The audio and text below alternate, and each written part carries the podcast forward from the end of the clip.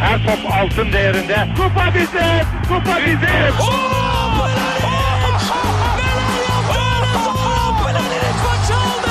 Dengeli de attı. İsabeti de buldu. Matta Fontervi. Zora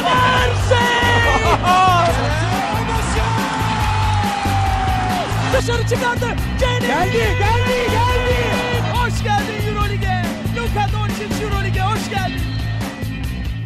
İşçinin ve emekçinin dostu ikili oyuna hoş geldiniz. Ben Serkan Mutlu. Mikrofon diğer ucunda Ali Aktin ve Tancan Fümen var. Selam çocuklar. Merhaba. Selamlar. Harika girdim gene. İşçinin emekçinin dostu niye dedik? Çünkü bu bölümde e, oyuncu birliği, sendikalaşma gibi konuları konuşacağız. Profesyonel sporlarda ve özellikle de basketbolda tabii.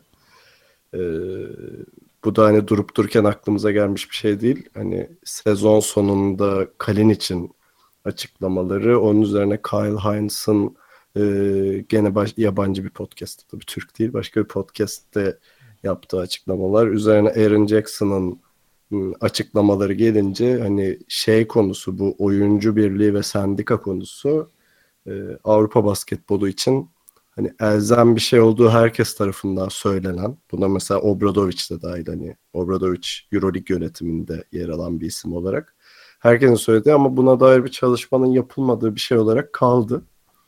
Ee, hani bu bölümde bunu konuşacağız. Ee, bilmiyorum çocuklar işçi dostu musunuz yoksa şey mi kulüp sahiplerinden yana mısınız bu konuda? Ben paradan yanayım abi. Mark, Mark Cuban'dan yana.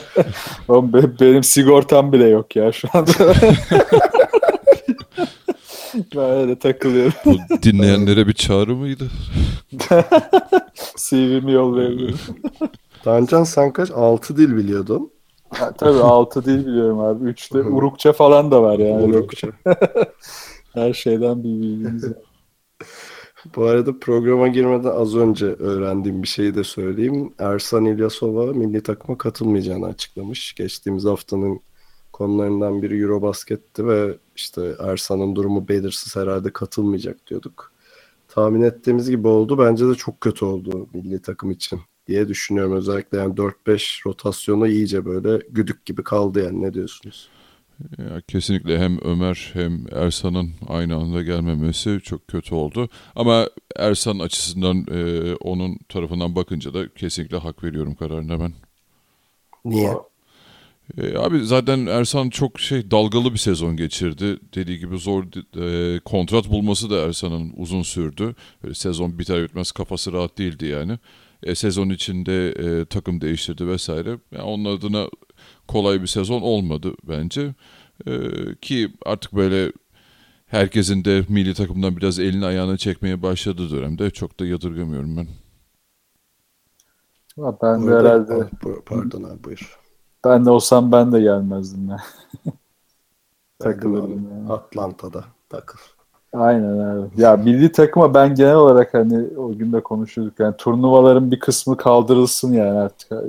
Hem oyuncular için hem takımlar için çok gereksiz bir büyük getiriyor. Hele iki senede bir olan bu Avrupa şampiyonları. Yani bir yerden sonra anlamını da yitirecek.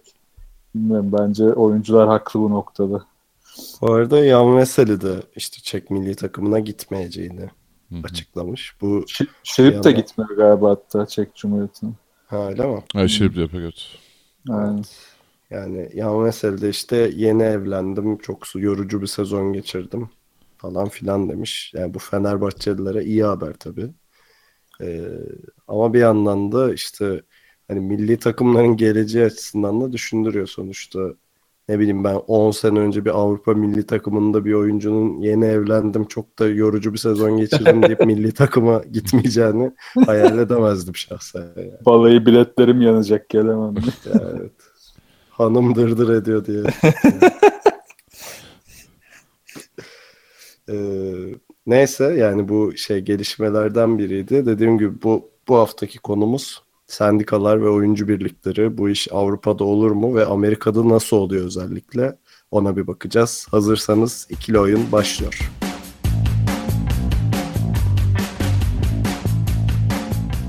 İlginçtir ki profesyonel sporlarda oyuncu birliği ve sendikalardan bahsedeceğimiz zaman e, ilk gözümüzü çevirdiğimiz yer Amerika oluyor. Buna ilginçtir dememin sebebi hani Amerika'da sendikalar ve işçi birliklerinin neredeyse tamamen ölmüş olması. Hani profesyonel sporlar dışında kalan alanlarda söylüyorum. E, dün ufak bir araştırma yaptım bu konuda. Yani özel sektörde iş gücünün yüzde sekizden daha azı sendika üyesi.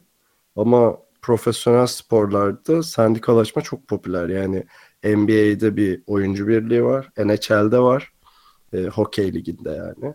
Major League Baseball'da yani MLB deniyor herhalde. İşte beyzbol liginde var. NFL'de var işte bunlar futbol diyor ama biz Amerikan futbol diyoruz. Hani bunların hepsinde e, profesyonel oyuncu birlikleri var ve tıpkı yani biz NBA'ye çok aşinayız ama e, her sene her sene değil işte sözleşmeleri devam ettiği sürece e, kulüp sahipleriyle işte salary cap'ler vesaire konusunda e, anlaşmalar, anlaşmazlıklar çıkıyor, lockout'lar oluyor vesaire.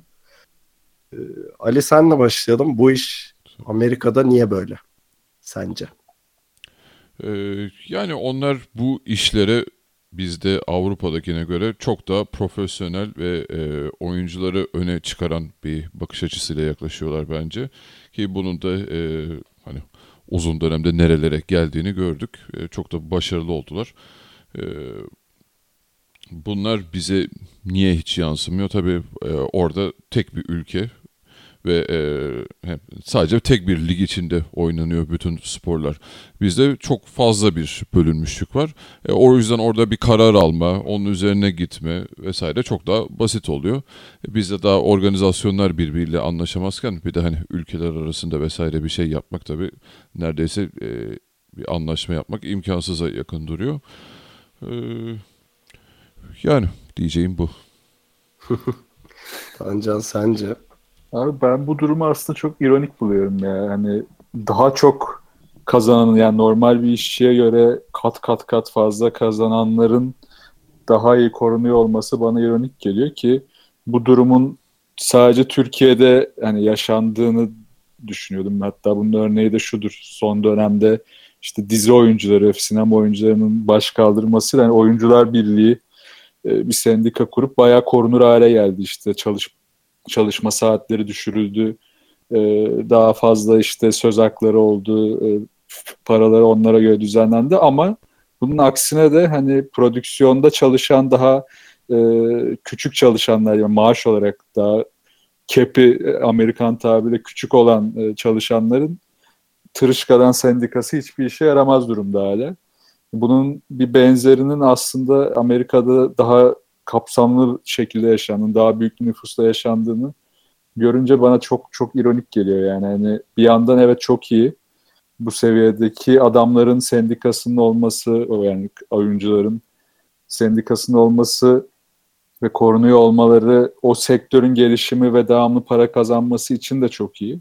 Ama bir yandan da çok ironik. Yani bu ironi iyi midir kötü müdür? Burada işte zaten hani genel kendi içimizdeki tartışmalarda da ayrıştığımız noktalar oluyor. Yani ben bazı noktada bu durumun iyi olduğunu, bazı noktalarda da çok kötü olduğunu düşünüyorum ama bilmiyorum biraz tuhaf bir durum açıkçası.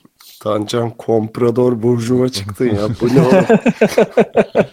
İnanamıyorum duyduklarıma. ee, evet. Neyse sana bir bilgi vereyim o zaman. Ee, NHL'den bu bilgiyi vereceğim. NHL'de oyuncu birliği 1967'de kurulmuş. Yani 1967'ye kadar bir şey yok. Hani takım sahipleri ligi yönetiyor oyuncuları sormadan diyelim. E, kurulmadan önce ortalama oyuncunun geliri yıllık 10-15 bin dolar. Yıllık. Hı hı. Emeklilik yok, sigorta yok. Ee, sigorta ve, benim de yok boş ve, ve pek çok NHL oyuncusu ailelerini geçindirmek için yaz aylarında ek iş yapıyormuş. Ee, buna ek olarak hani bir oyuncu sonuçta oyuncunun sermayesi bedeni ve oyuncu sakatlandığında para da alamıyor. Yani atıyorum sen 6 aylık bir sakatlık geçirdin. O işte 5 kuruşluk maaşı da alamıyorsun gibi bir durum var. Ee, 1967'de oyuncu birliği kuruluyor. Bugünün ortalama maaşı, yani bugünü bilmiyorum ama 2011 verisine baktım. 2,5 milyon dolar. Yani ortalama bir NHL oyuncusu 2,5 milyon alıyor. Ayrıca şey de var. e, minimum maaş da var işte 500 bin dolar minimum wage dedikleri maaş da var. Hani şimdi buna da şunu ekleyeceğim. Ee, şimdi her zaman şey şeye bakıyoruz biz bu işte NBA, NHL vesaireye baktığımızda işte LeBron James'ler, Curry'ler ne biçim para kazanıyor ya diye bakıyoruz. Ee, ama şunu unutmamak lazım. Bu adamlar yani bütün oyuncular LeBron James e, düzeyinde değil birincisi. İkincisi de profesyonel bir oyuncunun e, iyi para kazanarak diyelim ya da işte kalbur üstü para kazanarak yaşadığı ortalama 3-4 sene. Yani mesela LeBron James NBA yıldız olarak geldi. Hep çok iyi para kazandı. Demin baktım işte kariyeri boyunca e, sponsorlukları geçiyorum. 200 milyon dolar para kazanmış şimdiye kadar. Ama hani alt seviye bir oyuncu diyelim. Hani NBA'deki işte ismini az kişinin bildiği oyuncular bu paraları kazanmıyor ve hani onların bu minimum maaş denen hakkı kazanması da oyuncu birliği sayesinde oluyor. Bir de bu taraftan bakmak lazım yani olaya. Ya tabii canım onlarda sıkıntı yok. Hatta şöyle de düşünebiliriz. Değer de önemli orada. Yani iktisadi olarak bakarsak sadece 450 kişinin ortalama 450 kişinin çalıştığı büyük bir şirket gibi NBA. Ama yani oradaki o yüzden o dağılım ve maaş konusu normal. Yani 30 bin çalışanlı bir ne bileyim işte dünya çapında bir şirket gibi olmayacaktır. Ya da işte ağır işçi çalıştıran bir şirket gibi de olmayacaktır. Ya benim orada ta, ya ironik demek istediğim nokta şuydu. Hani sendikanın e, milyonlar kazanan ya da minimum işte şu anda hani 10 günlük kontrat az 250 bin dolar kazanacak oyuncuyu bile bu kadar iyi korurken senin dediğin üstünden çıktım. Amerika'da %8'in sadece sendikalı ya da işte belli haklarının olması ki işte bu kişiler de muhtemelen işte aylık olarak ya da yıllık olarak 30 bin 40 bin dolar kazanan kişiler. Yani biraz ironik duruyor ya. Onların Ya en azından zaten zaten o hani girişte söyledim ya çok acayip bir şey bu ya. Amerika'da işçi birliği ölmüş durumda ama evet. aynen bu, bunu demek istemiştim. söz konusu olduğunda sendikalaşma yaygın. Ee, ben bununla ilgili hani neden olduğuna dair e, dört madde çıkardım. Birincisi zaten şey Ali'nin de söylediği işte e, profesyonel bakma olaya ve sonuçta oyuncu sayısı belli. Yani işte 400 küsur oyuncu, 430 oyuncum var NBA'de. Ortalama civarı. 450 diyelim aynen. Yani bir mail grubunda birleştirsen hani 2-3 günde çözebiliyorsun konuları yani. Ee, Birincisi bu. İkincisi hani işi daha ucuza mal edeceğin ülkelere kaydıramıyorsun. Hani geleneksel şeyde iş gücü ve işte sendika işinde hani sendika atıyorum grev kararı aldı. Ulan ben sizle mi uğraşacağım deyip Çin'de fabrikayı açıyorsun. Ondan sonra daha ucuza bas çalıştır yani. Ama NBA'de bunu yapamıyorsun. Ee, Üçüncüsü oyuncuların yetenekleri çok üst düzeyde. Ve yani bu yetenekte oyuncuyu geliştirmek yıllar alıyor. Hani Evet. şey yapamıyorsun bu eski Tarık Akan filmlerinde vardır ya hani ünlü işte grev yapar işçiler Aynen. işte grev kırıcılar gelir şeye çalışmaya devam etmeye. NBA'de öyle olmuyor yani. Çin'den oyuncu getireyim de NBA Evet. tekrar devam etsin diyemiyorsun. Bu arada ilginçtir. Ee, işte şey sanırım 2011 e, lockout'unda bu öneriliyor. Ee. Asya'dan oyuncu getirelim. Bu sene NBA öyle oynansın. öneriliyor. Sonra sen geri zekalı mısın diyorlar. Kim önerdiyse şu an muhtemelen Şey çaycı işte- olarak falan çalışıyor. Stern Yok yok bir Stern ya Stern. David Stern Tamam işte siktirdi gitti. Bak sinirlendim. Bu arada öneriyor derken şöyle bunu tehdit olarak ortaya koyuyor. ya nasıl vizyonsuzluk inanılmaz ya. Ee, tabii şöyle bir şey var. Şimdi biraz eski lockoutları da konuşalım. Hani bizim için de en ünlüsü herhalde 2011'deki hem çok yeni hem de e, tarihte en uzun sürmüş NBA lockout'u. Hı. Ee, öncelikle lockout nedir? Bir belki de dinleyicilerimiz bilmiyordur. Hemen onu bir söyleyelim. Lockout yani şeydi geleneksel tabiriyle işverenin üretimi durdurması. Oynamıyoruz kardeşim demesi yani. Bu ne oluyor? İşçi işte grev kararı aldığında işveren lockout ilan ederek e, üretimi durduruyorum size de maaşlarınızı ödemiyorum diyebiliyor. E, biz 2011'de bu lockout'u yaşamıştık yani. E, 1998-99'da da oldu ama 2011 en böyle hafızalarımızda canlı olan e, ve işte e, 8 ay süren ve normal sezonunda 66 e, maçla tamamlanmasına neden olmasını sağlayan mı diyeyim neden neyse kuramadım cümleyi. Ee, bir lockout'tu. e, hani en yakın yaşadığımız buydu. Hani orada hep bu David Stern zaten bütün bu lockoutlardaki NBA komisyoneri oydu. Onun hep ortaya koyduğu şey işte bu sene NBA yok iptal diye başlıyor. ee, ondan sonra işte bu sene NBA şu kadar oyunla şey şu kadar maçla oynanabilecek gibi duruyor diyor falan filan. Yani bu hep oyuncuları köşeye sıkıştırmak için en sonunda da bunu diyor. Asya'dan adam getirelim diyor yani. Önce şey olur galiba bildiğim kadarıyla preseason'ı iptal ederler. Sonra işte bilmem ne ayı maçları iptal edildi falan öyle bir şey var onun. Evet, bir de çok garip abi şey e, o sırada mesela bir NBA oyuncusu olarak NBA'in herhangi bir tesisinde yani işte maç sahası, antrenman sahası gidip antrenman yapamıyorsun. Tabii tabii. Hani işte. Yani Oğlum her şey kısıt. O yüzden Avrupa'ya geliyor işte herkes. O aslında iyi ya bak Avrupa ile NBA arasını böyle kapatabiliriz. Ekme sokup. ha ben madde sayıyordum. İkinciyi saydım işte. Grevi kıramıyorsun. Pardon üçüncü. Dördüncü de internet üzerinden outsource edemiyorsun. Yani dijital bir LeBron'la NBA yapamıyorsun. Hani şu anda e, geleneksel hani sendikalaşmanın önündeki engellerden biri de bu. Hani nedir? Atıyorum bir yazılım firmasında grev kararı al patron yürüyün nasıl sizle mi uğraşacağım deyip Hindistan'a bütün operasyonu kaydırabilir yani Hindistan'a evet. taşınmadan bile. E, tüm bu sebepler bir araya geldiğinde hani bu herifler de çok iyi para kazanan az sayıda adam olduğu için Diyorlar ki üreten bizsek tüketen niye biz olmayalım kardeşim? Biz o zaman işte oyuncu birliği kuracağız. Bu sefer ne geliyor? Salary cap'ler geliyor. İşte yani. minimum sözleşmeler geliyor vesaire vesaire derken hani e, her sözleşme döneminde yani işte bu oyuncu birlikleriyle NBA sahipleri arasında, kulüp sahipleri arasındaki her sözleşmede bir takışıyorlar. E, muhtemelen işte 2020'de mi ne bitecekmiş bu 2021'de. O zaman da bir lockout görebiliriz gibi görünüyor. Ya zaten o toplam gelir arttıkça da oluşan bir sıkıntı sanırım. Şu an %50'sini alıyorlar galiba oyuncular. Ee, 2021'de bu gelirlerin daha da artacağını düşünürse daha fazlasını istediklerinde daha büyük sıkıntı da çıkabilir hatta. Yani %55 istiyoruz biz derlerse hani Aslında o şöyle oluyor abi. Bu arada çenem durmadı özür dilerim ama bu konuyu Yardır bayağı abi. okuduğum için yardırıyorum. Yardır. Ee, şöyle mesela e, bu 2011 lo- lockout'undan önce e, şimdi şöyle paylaşmaya çalıştırdık çalıştıkları gelir işte basketball related income BRI deniyor buna.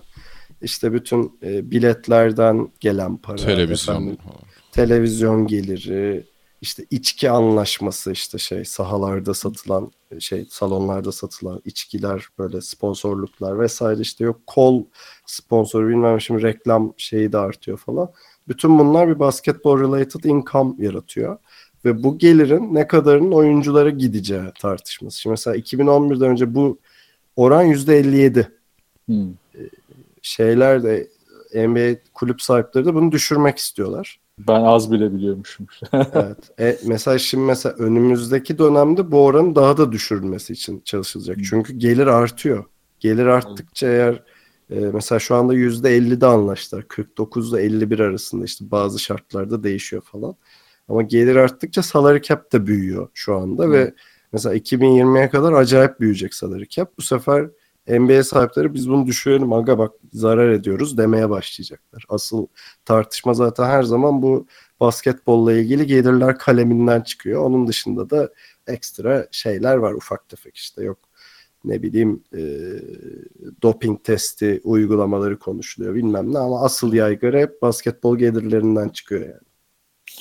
Ya orada çok değişik bir denklem de var aslında hani takım sahipleri için ve oyuncular için de yani eskiden şampiyonluk için gereken hani basit bir denklem koyarsak yıldız oyuncu sayısı bir buçuk iki civarı iken şimdi üç üç buçuk civarına kadar çıktı. Özellikle Golden State'in yakaladığı trendle. E şimdi bu takım sahibi kar etmek istiyor. Oyuncu şampiyon olmak istiyor. Ya burada karşılıklı bir e, vazgeçiş yaşayacaklar e, tek taraflı olunca bu sıkıntı çıkaracak ya da başka yani daha bambaşka bir yola gitmek gerekecek. İşte bu da lockout yolu açabilir. Bir diğer sıkıntı da e, sadece amacı kar etmek olan takım sahipleri. Mesela e, Arsenal ile Denver'ın sahibi aynı kişi. E, Kroenke'ydi galiba yanlış hatırlamıyorsam orada. Bu adamın tek amacı bütün spor takımlarından kar etmek. Hiçbir başarı amacı yok. Elindeki e, takımlar da gayet iyi gelirleri olan her sefer her sefer her sene e, iyi seyirci ortalamalarını oynayan ve para kazanan takımlar. Ve Tancan'ın da çok sempatiyle yaklaştı. Beni sinir eden acayip sempati duyduğum takımlar. Ya bu takımların e, bu şekilde devam etmesi oyuncuların da bir noktadan sonra o takımlara gitmek istememesine neden olacak. E, bu da o, takım sahiplerine ters tepebilir. Bunu da öngöremeyen takım sahipleri için çok kötü bir süreç olur bu. Ne dedim bu adamın adı? Kronke olması lazım yanlış hatırlamıyorum. İlhan Cavcav'ın Amerika şubesi herhalde. Aynen herifin beyzbol takımı var, NHL takımı var, e, NBA takımı var işte. Var oğlu var her şey var adamda. Peki o zaman Ali sana sorayım bunu da. Bu kadar birliğin var, sendikan var, her şeyin var. Bu Kevin Durant hıyarı. geldik konuya geldik.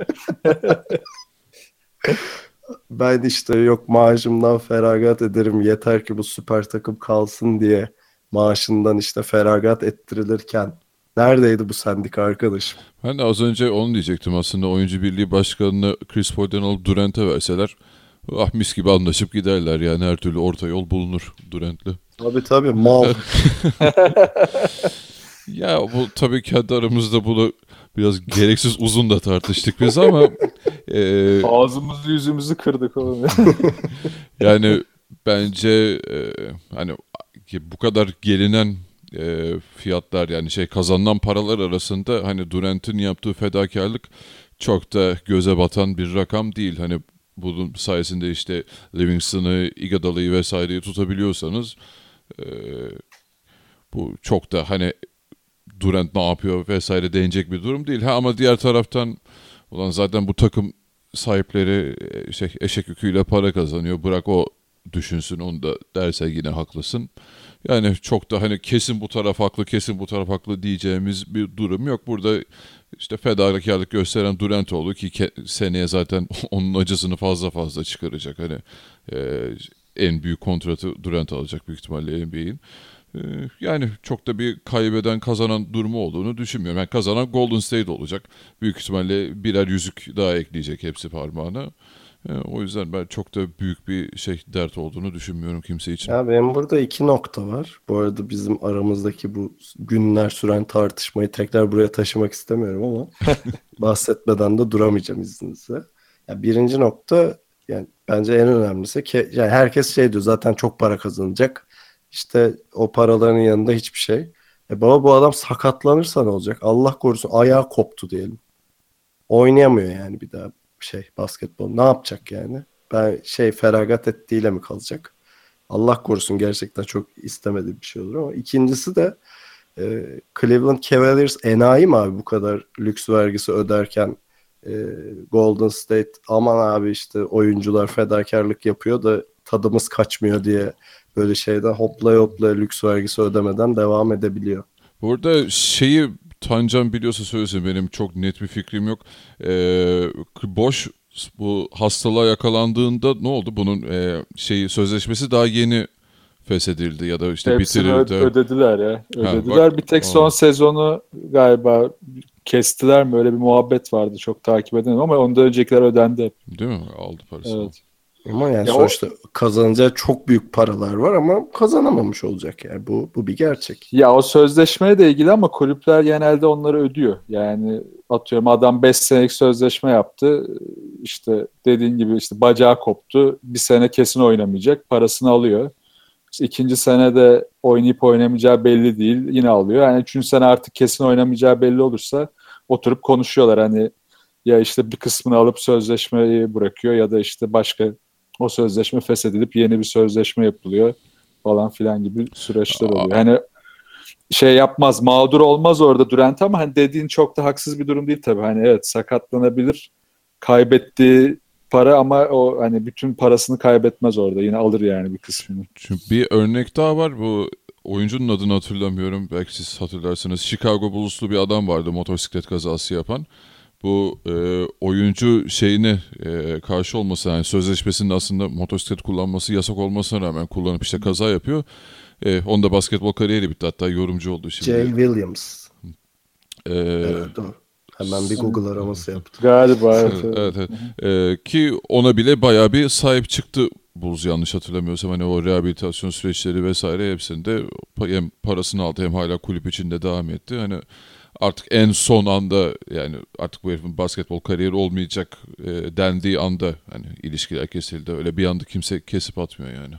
Ya bu, bu iş biraz da şey işte yani bu yani Serkan'la evet biz çok tartıştık bu konuyu da ben Serkan'dan çok uzak değilim ama en çok takıldığım nokta şu benim.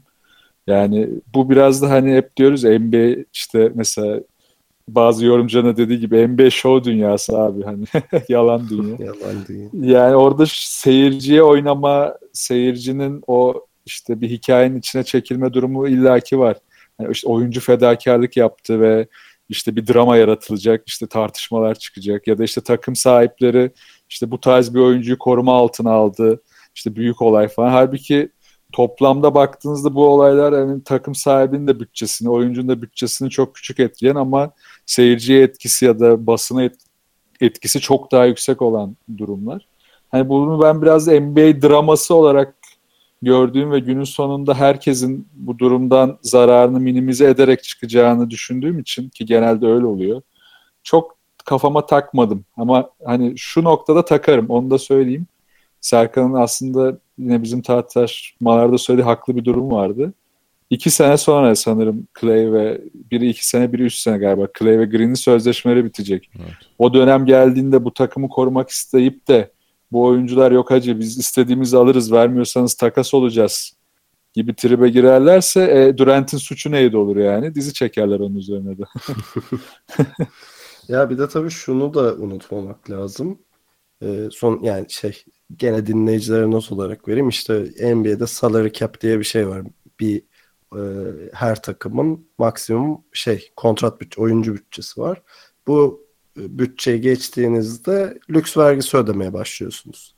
Ve işte bu lüks vergisi katlanarak artıyor işte. Ödediğiniz her bir dolar için e, bir dolar vergi ödeyecek, ödeyeceksiniz şeklinde başlıyor. Sonra 2 dolar, 3 dolar, 5 dolar derken yani işte 20 milyon dolar geçtim bütçe 100 milyon dolar ödüyorsun.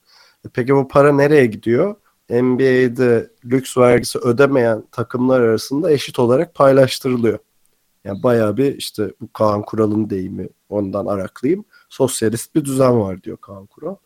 Ee, şimdi mesela şey yaparak e, Kevin Durant gibi adamlar hani salary cap'i geçmesin aman takımın fedakarlığı yaparak aslında hani hem takımların lüks vergisi ödememesini sağlıyorlar. Okey. Ama o paranın da NBA'de küçük takımlara gittiğini unutmamak lazım. Bence oradaki düzeni de bozuyor bu hareketler diye düşünüyorum.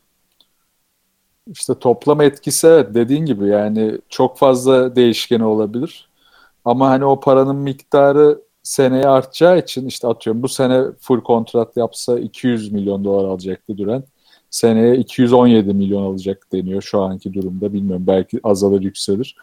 Yani günün sonunda o paranın hesaplaması ve bir e, bu sistemin işlemesi için şu olabilir. E, buna da bir kural getirilir. Yani oyuncunun belli bir miktarın altına inip ya da çıkması sınırlanabilir ki bunu NBA bu tip kuralları çok hızlı getiriyor. Özellikle bu sözleşme yenemelerde işte Bird kuralları, Durant kuralları, Derrick Rose kuralı, Carchuk bir sürü şey var.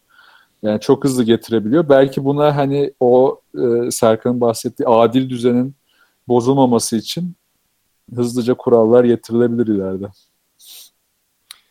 Peki Amerika ile ilgili başka bir notunuz yoksa kısa bir ara verip Avrupa'ya uzanalım. Hani bu iş Avrupa'da elzem mi değil mi? Eğer elzemse de nasıl olacak konusunu konuşalım.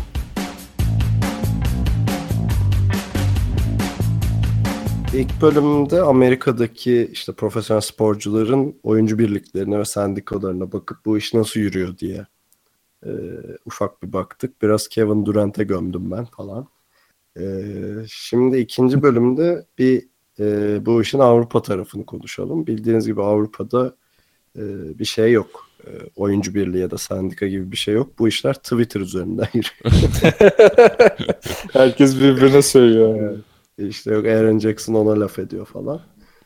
Ee, Ali senle başlayayım. Öncelikle şu şeyden alarak işte Kalinic'tir, Aaron Jackson'dır, e, Kyle Hines'tır hani bunların açıklamalarından yola çıkarak bir ufaktan açıklamaları da hatırlatırsan sevinirim. Çenem düştü çok konuştum bugün. Biraz sana devredeyim. Tabii ki. Ee, hani bu iş e, gerekli mi Euroleague'de oyuncu sendikası ve gerekliyse bu iş nasıl olur diye bize bir açılış yap rica edersek. Ee, oyuncu sendikası Ben kes... yatıyorum. Görüşürüz abi. Abi iyi uykular abi. Eyvallah. Biz bitince çaldırırız.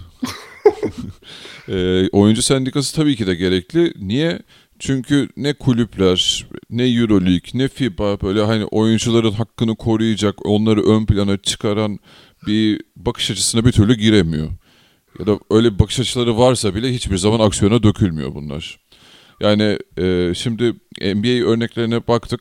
Orada işte yani bizdeki konuşulan problemlerin hiçbiri yok. Orada işte bu lockoutların vesairenin anlaşmazlıkların tüm sebebi gelir dağılımından kaynaklanıyor. Yani bizim daha burada takıldığımız konular çok daha basit şeyler. Biz daha şeyi tartışıyorduk. Kalinic de söylemişti. Yani Türkiye Basketbol Ligi ile Euroleague'de kullanılan toplar farklı. Ki yani biz kendi aramızda oynarken, antrenman yaparken vesaire bile e, şey hani şut atarken farklı bir toptan e, maç yaparken farklı bir topa geçince bile böyle bir elin alışmaz yani bir garip gelir ki bu adamlar kaç tane maç yapıyor senin içinde çok çok fark e, haklı bir serzeniş bu. E, iki, Kurallar farklı ikincisi. Yani Tabii işte ki de evet evet kesinlikle dediğim gibi o şey hızlı hücuma çıkma e, ve onun sportmenlik dışı kuralları vesairesi farklı. Bu- Bunların e, mutlaka değişmesi gerekiyor. Yani yerel liglerin Eurolig'e bence burada uyum sağlaması gerekiyor. E, bu bir başka konu. E, Kalinic şey demişti e, işte ben Euroleague şampiyon kupayı kaldıracağız. Beni kolumdan tutup işte doping testine soktular falan demişti. Ya bunların hepsini duyunca bir organizasyonda bir hata, daha bir oturmamışlık vesaire olduğunu çok net görebiliyoruz zaten. İşte bunlar içerisinde ya bu bunları da kim çözecek? Hani e, kurumlar bunu çözemiyorsa oyuncuların bir e, sendika kurup artık ayağını yere koyması gerekiyor. Yani bu işler böyle olmaz.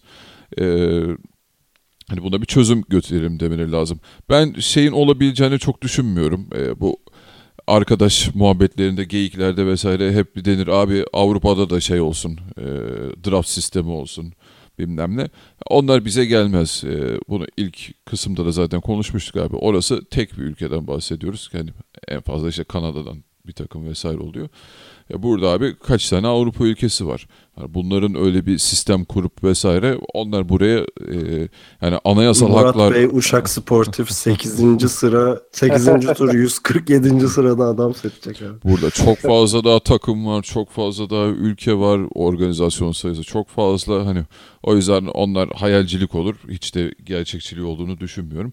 O yüzden şey kısmı da olmaz. Hani bir salary cap, e, işte minimum kontrat vesaire tarzı şeyler de buraya uymaz. Ama biz ne yapabiliriz? En azından e, bu oyuncuların haklarını koruyabiliriz. Bu oyunculara daha iyi şartlar sunabiliriz. Daha iyi antrenman koşulları sunabiliriz. E, işte bilmiyorum e, nasıl diyeyim hani bu oyuncuların seyahatleri, özel uçaklar vesaire en azından yürürlük takımları için daha iyi koşullar sunabiliriz ki bu herifler ya bırakın NBA'ye kaçmayı Çin'e kaçmasınlar. Yani tamam Çin'de hiçbir rekabetçi ortam yok öyle lay lay lam takıldı hepsi böyle hani All Star maçıymış gibi bir hava var orada sürekli ama e, bu işi para hani maddiyatı önüne koyan adamlar ya da belli bir yaşa gelmiş hani Keith Langford gibi artık çok kanıtlayacağı bir şey olmayan adamlar e, patır patır Çin'e kaçar ve bu iş ileride daha da can sıkıcı boyutlara gelebilir. O, o yüzden bizim burada oyuncuların haklarını korumamız, onlara daha iyi konforlar sağlamamız gerekiyor. Ee, diğer yandan işte bu FIBA ile EuroLeague arasındaki çatışmaların artık bir toparlanması gerekiyor. İşte sürekli birbirlerine Evet, takvimlerini önüne çıkıyorlar vesaire. Ee, yani evet bir genel sorunları böyle bir toparlayayım dedim ben. Buradan da Tancan'a Hocam sana çevireyim. Şimdi e, Ali'nin söylediklerine ek olarak hani bir Çin tehdidi var. E, bir de tabii Amerika tehdidi var. Hani Amerika'nın o yetenek havuzunu çekmesi konusu zaten var. Şimdi de üzerine şey geldi işte eski adıyla D League, yeni adıyla G League olan ligde her takım iki oyuncuyla iki yönlü sözleşme imzalayabiliyor. E, bu şu demek G League'de oynayan iki oyuncunu gerekli gördüğün takdirde işte NBA ya yani profesyonel e, şey NBA takımını alabiliyorsun. E, bu da hani o 440 mı 430 mudur nedir oyunculuk havuzun daha da genişlemesine yarıyor ve özellikle de genç yetenekleri atıyorum işte ne bileyim Luka Doncic'tir, işte Furkan'dır vesaire gibi genç yetenekleri daha böyle 15-16 yaşlarındayken kendine çekmesine yarayacak Amerika'nın gibi bir tehdit de var. Ee, al bunu yorumla. Bu arada Tancan Maşav'ına çok küçük bir ek yapayım o G League olayına.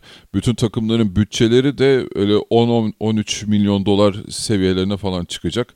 Ki böyle bu da demek oluyor ki yani Türkiye'den bir adam alıp belki milyon dolar bir kontrat verebilecek anlamına da gelebilir. Ha, şimdi ben tam oradan girecektim. Ya ha, zaten. Pardon. Yo çok iyi oldu abi işte yani bütçe olayına e, orada o seviyeler gelirse bütçe olayında zaten patlayacak yine Avrupa.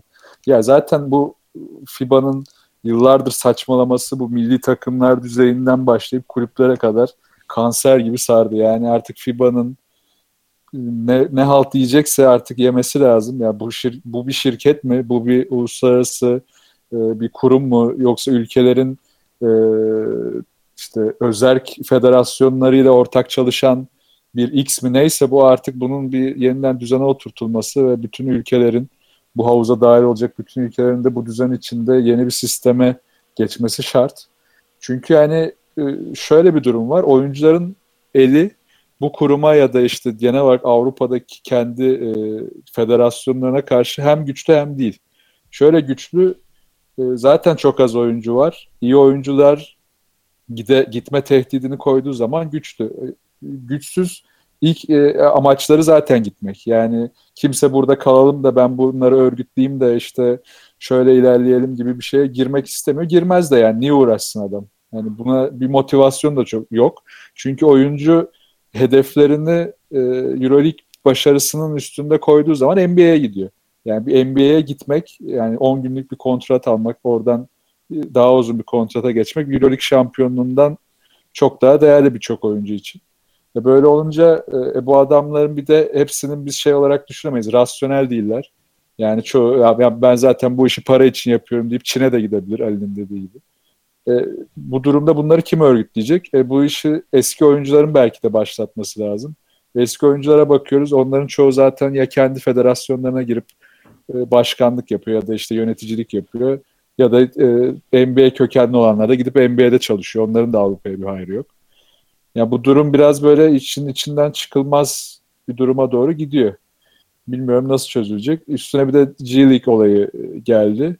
Yani artık bir an önce bizdeki altyapı sisteminin da Avrupa'nın genel olarak kulüplerin altyapıya sahip olma sisteminin belki de değişip daha farklı bir yapıya gitmesi gerekebilir. Ki burada yine e, en başta konuştuğumuz sendikalaşmayla oyuncuların en küçük yaştan en büyüğe kadar hani profesyonel olduğu andan itibaren gireceği bir sendikalaşmayla başlayabilir belki.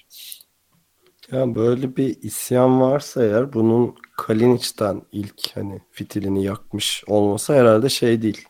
E, rastlantı değil. Kalinic sonuçta şey tarz olarak diyeyim NBA'de oynaması imkansız bir oyuncu. Bilmiyorum. Evet. İtirazınız var mı? Yoktur. Yok. Yok.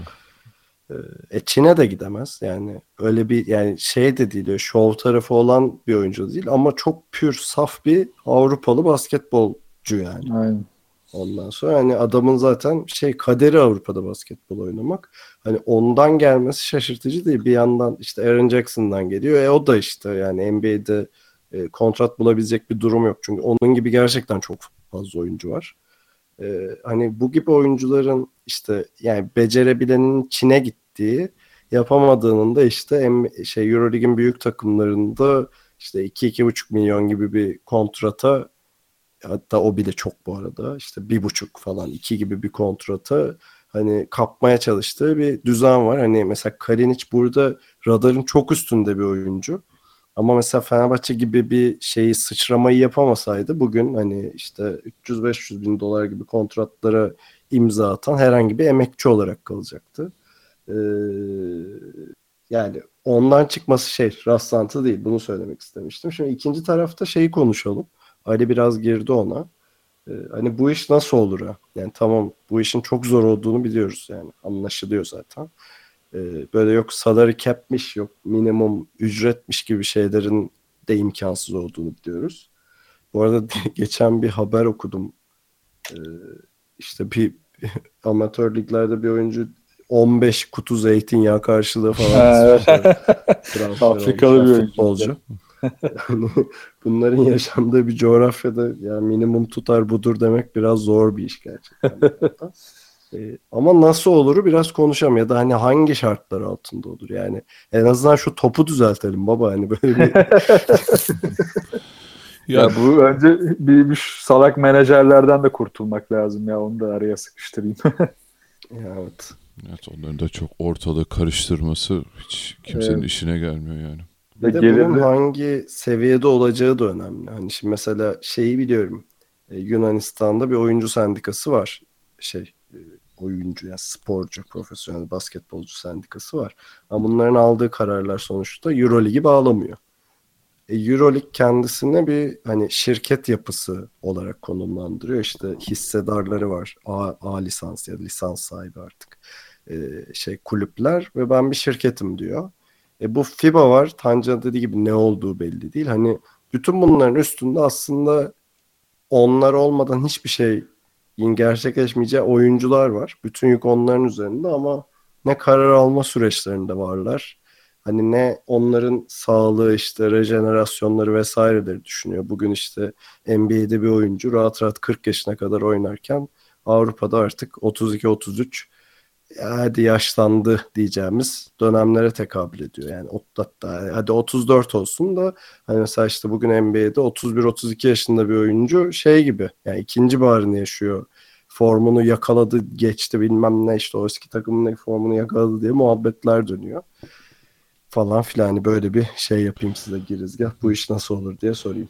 Ya orada antrenman sistemlerinin o bahsettiğin hani NBA'de oyuncular kendine daha bakıyor vesaire. Ya şimdi burada iki tarafta da haklılık payı var. Şimdi bu işin ben bir günde değişebileceğini düşünmüyorum. Çünkü Avrupa'da da çok oturmuş bir sistem var. Yılların işte alışkanlıkları vesaire var. E, tam Euroleague bu sene format değişti. Bir her takım bir adaptasyon süreci yaşadı buna ki bunun e, giderek de devam edeceğini düşünüyorum. Hani aynı formatın e, korunacağını düşünürsek takımlar antrenmanları mutlaka azaltacaktır. O kamp dönemleri vesaire belki daha hafif geçecektir. Bunun bir uyum süreci olacaktır. Ama e, hani bunu dışarıdan tabii bizim böyle tamam abi işte bu yavaş yavaş olur oturur demek kolay buna. Yani bu durumda biz de haklı olabiliriz ama yani bir oyuncunun da bu durumdan şikayet etmesi çok çok normal. Çünkü içinde bulunan o e, varını yoğunu ortaya koyan o, vücudu yıpranan o, e, işte yılda 60-70 maça maç yapan adamlar onlar. Yani o yüzden ama niye şikayet ediyor, niye NBA'yi tercih etti vesaire diye eleştirme hakkımız kesinlikle yok diye düşünüyorum ben. Ya sırf şu yol konusu bile başlı başına bir olay. Hatta bu şeye tarihine bakarken lockoutların vesaire çoğu NBA oyuncusunun Avrupa'ya gelmekten şey yüzünden çekindiğini okudum. Yani bu sırf bu yol olayı yüzünden yani çok uzun süren işte charter charter da değil tarifeli uçak seyahati yapmak durumunda evet. kalma zorunluluğu yüzünden pek çok oyuncu gelmemiş zaten. Yani Bizim gelen... bile bacağımız sığmıyor koltuklara. O adamlar ne yapsın dandik uçaklarda. Evet. Ee, yani sırf bu bile başlı başına bir konu. Sanırım e, şey e, Jalgiris Kaunas galiba. E, şey bir uçak şirketiyle anlaşmışlar sponsorluk. E, taşıma hizmeti alıyorlar. Yani özel uçakları var artık. Maçlara özel uçakla gideceklermiş. E, hani bu bile aslında bir standart olabilir. Çünkü şu anda e, hani eğer Avrupa basketbolunda yaratılan bir değer varsa ki var herhalde hani şeylerin gelirlerin arttığını söyleyebiliriz ne olursa olsun NBA karşı e, küçük kalsa da hani yaratılan o değer fut, e, oyuncuların futbolcu diyesim geldi bir anda da e, oyuncuların e, konforuna rağmen yaratılıyor. Aslında onların e, konforunu arttırabilecekleri bir ortam sağlanacağı yerde işte ben NBA'de yarışayım, şununla yarışayım diye hani oradaki şey kulüplerin aldığı para havuz büyütülmeye çalışılıyor. Oyuncuların ise hani aa NBA'ye gitti, aa Çin'e gitti diye izlemekle yetiniyorlar gibi bir durum var maalesef. Ya burada işte standartları koymak lazım. Yani mesela Litvanya'da işte Kaunas'ın uçağının olması Eurolig'in koyacağı ya da koyması gereken bir standart olmalı. Yani Eurolig'in böyle standartları var. İşte minimum salon, o salonun minimum konforu, işte o takımın minimum sahip olması gereken tesisler gibi gibi. E, FIBA zaten buna bir standart koyamıyor. Eurolig'in koydukları da işte genelde e, takımların istekleri çerçevesinde gerçekleşiyor. Ya bunun tepeden aslında takımın isteği de değil. Daha tepeden bu şey şartların konması lazım. İşte belki de bunda e, ta 6 yaşındaki çocuğu oynattığı küçük takımdaki standarda kadar belirlemesi lazım birinin çıkıp ki bu işin fitili yakılsın. Oyuncu tarafında da belki de hani zamandaki işte Bosman gibi bir oyuncunun çıkıp ya da işte NBA'deki işte e, oyuncuların durumlarından ortaya çıkan kurallara benzer şekilde olabilecek şartların oluşturulup yani birinin orada fitili ateşlemesi lazım ki oyuncular da işte bu şartlar oluşurken kendi haklarını korumaya başlasınlar. Bu biraz da e, karşılıklı atılacak bir adım ama tabii yine günün sonunda şeye geleceğiz yani e, işte Kroenke örneğinde vermiştim hani gelirler hani takım sahipleri e, ya da işte bu işin yöneticileri ne kadar kazanıyor? Bu kazanç için yapacağı yatırımlar değecek mi? Yani at, attığı taş işte vurduğu kuşa değecek muhabbetine gelecek. Ya yani bunun bir şekilde artık e, FIBA'nın ya devreye girmesi ya çıkmasıyla çözülmesi lazım. Burada bu adımlar çözülürse ben şey inanıyorum. Hani ülkelerin kendi içlerindeki düzenleri de değiştireceğini. Çünkü şuna gelecek konu atıyorum Türkiye'den şu anda 3 takım, 2 takım Euroleague'e gidebiliyor. Bu sistem başladı, standartlar oluştu. Atıyorum Euroleague işte 16 takımlı. Diyecekler ki bu sene 25'e çıkarıyoruz. Ona girmek için takımlar standartlarını düzenlemeye başlayacak. İşte 30'a çıkarıyoruz denecek. Ona göre standartlar değişecek gibi böyle bir karşılıklı adım atılacağını düşünüyorum bir noktada. Ama o nokta neresi onu kestiremiyorum. Bu arada bir şey diyeceğim. Sen hani ilk konuşana başladığında şey demiş hani bu Eurolig'in işte takımlar için getirdiği belli standartlar var. İşte salonu şöyle evet. olacak böyle olacak. Tamam Jalgiris'te uçak getirmiş ne güzel falan da. Evet. Ya bir diğer taraftan bakıyorsun Kızıl Yıldız. Hadi bakalım heriflerin ağzı kokuyor. Ya bu heriflerin bu sene... ağzı kokuyor. Abi şey demişti işte, işte Kyle Hines bir tane podcast'te hani bazı bir, tak, bir Euroleague takımının oyuncuları kendi formalarını kendi yakıyormuş vesaire. Dedi. Hani Kızıl Yıldız çıkarsa hiç şaşırmam. Ya onu diyorum işte standartlar çok teknik konularda işte atıyorum Kızılyıldız'ın salonu minimum standart ne 12 bin mi? 12 bini karşılıyor atıyorum. Bunları aşması lazım işte Euroleague'in artık şey de diyebilmesi lazım. Hadi senin işte bilmem ne ki gelirin işte şu kadar olmalı. Senin altyapıda oynattığın oyuncunun işte sahip olacağı standartlar şunlar olmalıya kadar detaylandırması lazım aslında. Yani demek istediğim oydu orada. Hatta çok basit kalıyor yani. Şöyle de bir şey oldu. Oyuncu e, yüzde yüz emin değilim. Adam Hanga olabilir. E, parasını çok büyük bir kısmını alamamış Baskonya'dan sanırım. İsimleri karıştırıyor olabilirim. Hanga Hanga. Hanga değil mi? Çözülmüş o. E, olay basına yansıyınca kulüp ödemiş parasını. Yani ya işte. Çemkirmeden alamıyorsun paranı. Sanki Türk Telekom Retweet edin lütfen diye basmış Hanga abi. Sa- sanki Türk Telekom müşteri hizmetleriyle konuşuyor adam. Başka türlü alamıyor parayı yani. İnanılmaz yani. Neyse o zaman bitirelim. Bitirirken de herhalde şöyle bir gerçek çarpıyor gözümüze. Avrupa basketbolunun bir kahramana ihtiyacı var. Hani e, bu kim olur bilmiyorum ama işte atıyorum NBA'ye falan gitmiyorum arkadaşım ben. Çin'e de gitmiyorum. Ben Avrupalı basketbolcuyum. Avrupa'da kalacağım.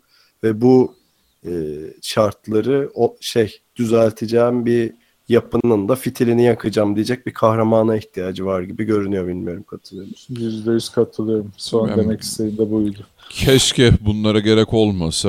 Yani kurumlar bunun baştan önlemini alsaydı ama olacağı yok onun. Dediğim gibi o yüzden birinin çıkıp o bayrağı taşıması gerekecek. E bizde hep öyle işliyor abi. Bizde dediğim Avrupa'da yani. yani birisi hep tarihe bakarsak futbolda da böyle birinin fitili ateşlemesi gerekiyor. Umarım o biri çıkar. Kalinic yürü be oğlum. Hadi be.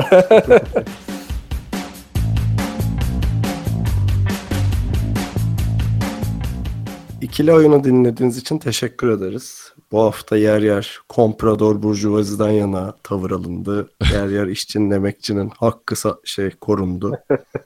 ee, bu haftaki konumuz sendikalaşmaydı. Önümüzdeki haftayı bilmiyorum. Böyle uyduruyoruz yani. ee, biz her, evet. Biz her zaman olduğu gibi ikilioyun.com adresinden ve ikilioyun Twitter hesabından takip edebilirsiniz. Aynı zamanda Maçkolik Radyo'dayız. Oradaki dinleyicilerimize de selam edelim. Ee, selam etmek demişken bize her konuda yazmak isterseniz selam.ikilioyun.com mail adresinden bize ulaşabilirsiniz. Ve yine her zaman olduğu gibi bizden haberi olmayan bir arkadaşınıza bizi överseniz ve şu adamları dinleyin diye önerirseniz çok seviniriz. Önümüzdeki hafta görüşmek üzere. Kendinize iyi bakın ve hoşçakalın. Hoşçakalın. Hoşçakalın.